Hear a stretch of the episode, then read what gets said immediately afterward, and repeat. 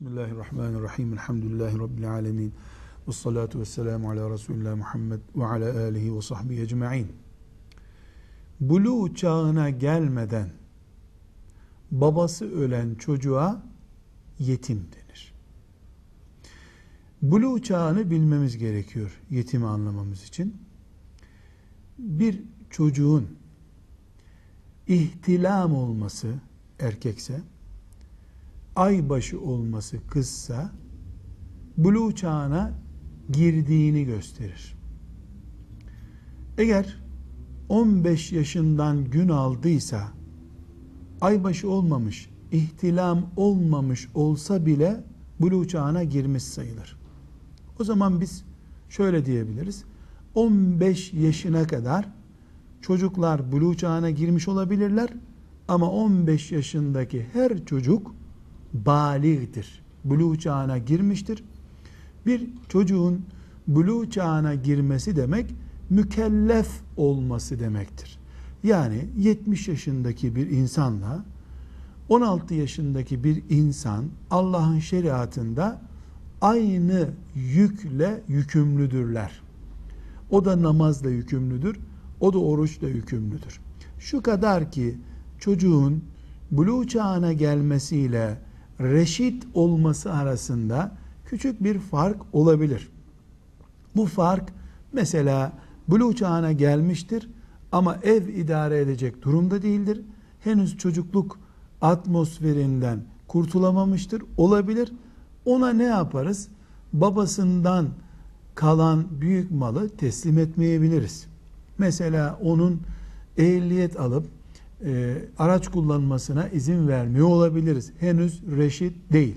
18 yaşından sonra tıbbi bir özrü mahkeme ile tescil edilecek, tıbben raporlanacak bir özrü bulunmayan herkes reşittir.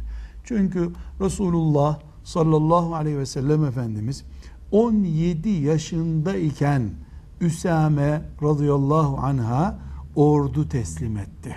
O orduda Ebu Bekir ile Ömer de Allah onlardan razı olsun er olarak görevliydiler. Demek ki 17 yaşından itibaren ordu yönetecek kıvamda kabul edilebilir bir genç. Şimdi tekrar konumuza dönelim. Bir çocuk henüz buluğ çağına gelmeden babası ölürse ona yetim denir. Annesi ölene yetim demiyoruz. Öksüz diyoruz.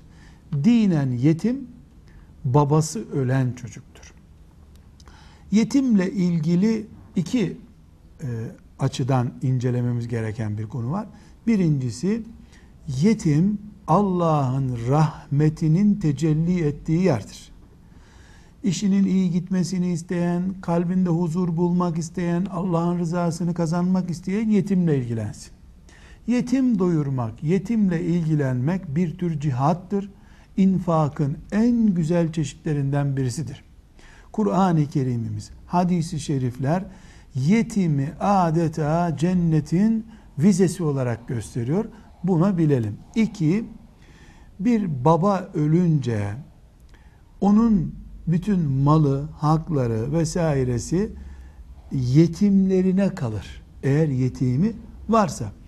Yetim değilse de zaten çocuklara kalır. Ancak yetimken çocuğa mal kalması halinde o malı yemenin ciddi bir şekilde vebali vardır. Özellikle dedeler, amcalar, yakın akraba, komşular yetim malına karşı dikkat etmelidirler. Zira yetim malı yemek bir tür ateş yemektir. Ancak bu şu demek değildir. Evde yetim var diye o evde çay içmek sakıncalıdır şeklinde anlamamalıyız. Yetimin malını yemek, tarlasına el koymak, babasından ona kalan arabayı vesaireyi gizlemektir. Yoksa annelerinin de e, oturduğu evde veya dedelerinin e, beraber kaldığı bir evde çocukların sofrasında oturmak değildir yetim malı yemek. Velhamdülillahi Rabbil Alemin.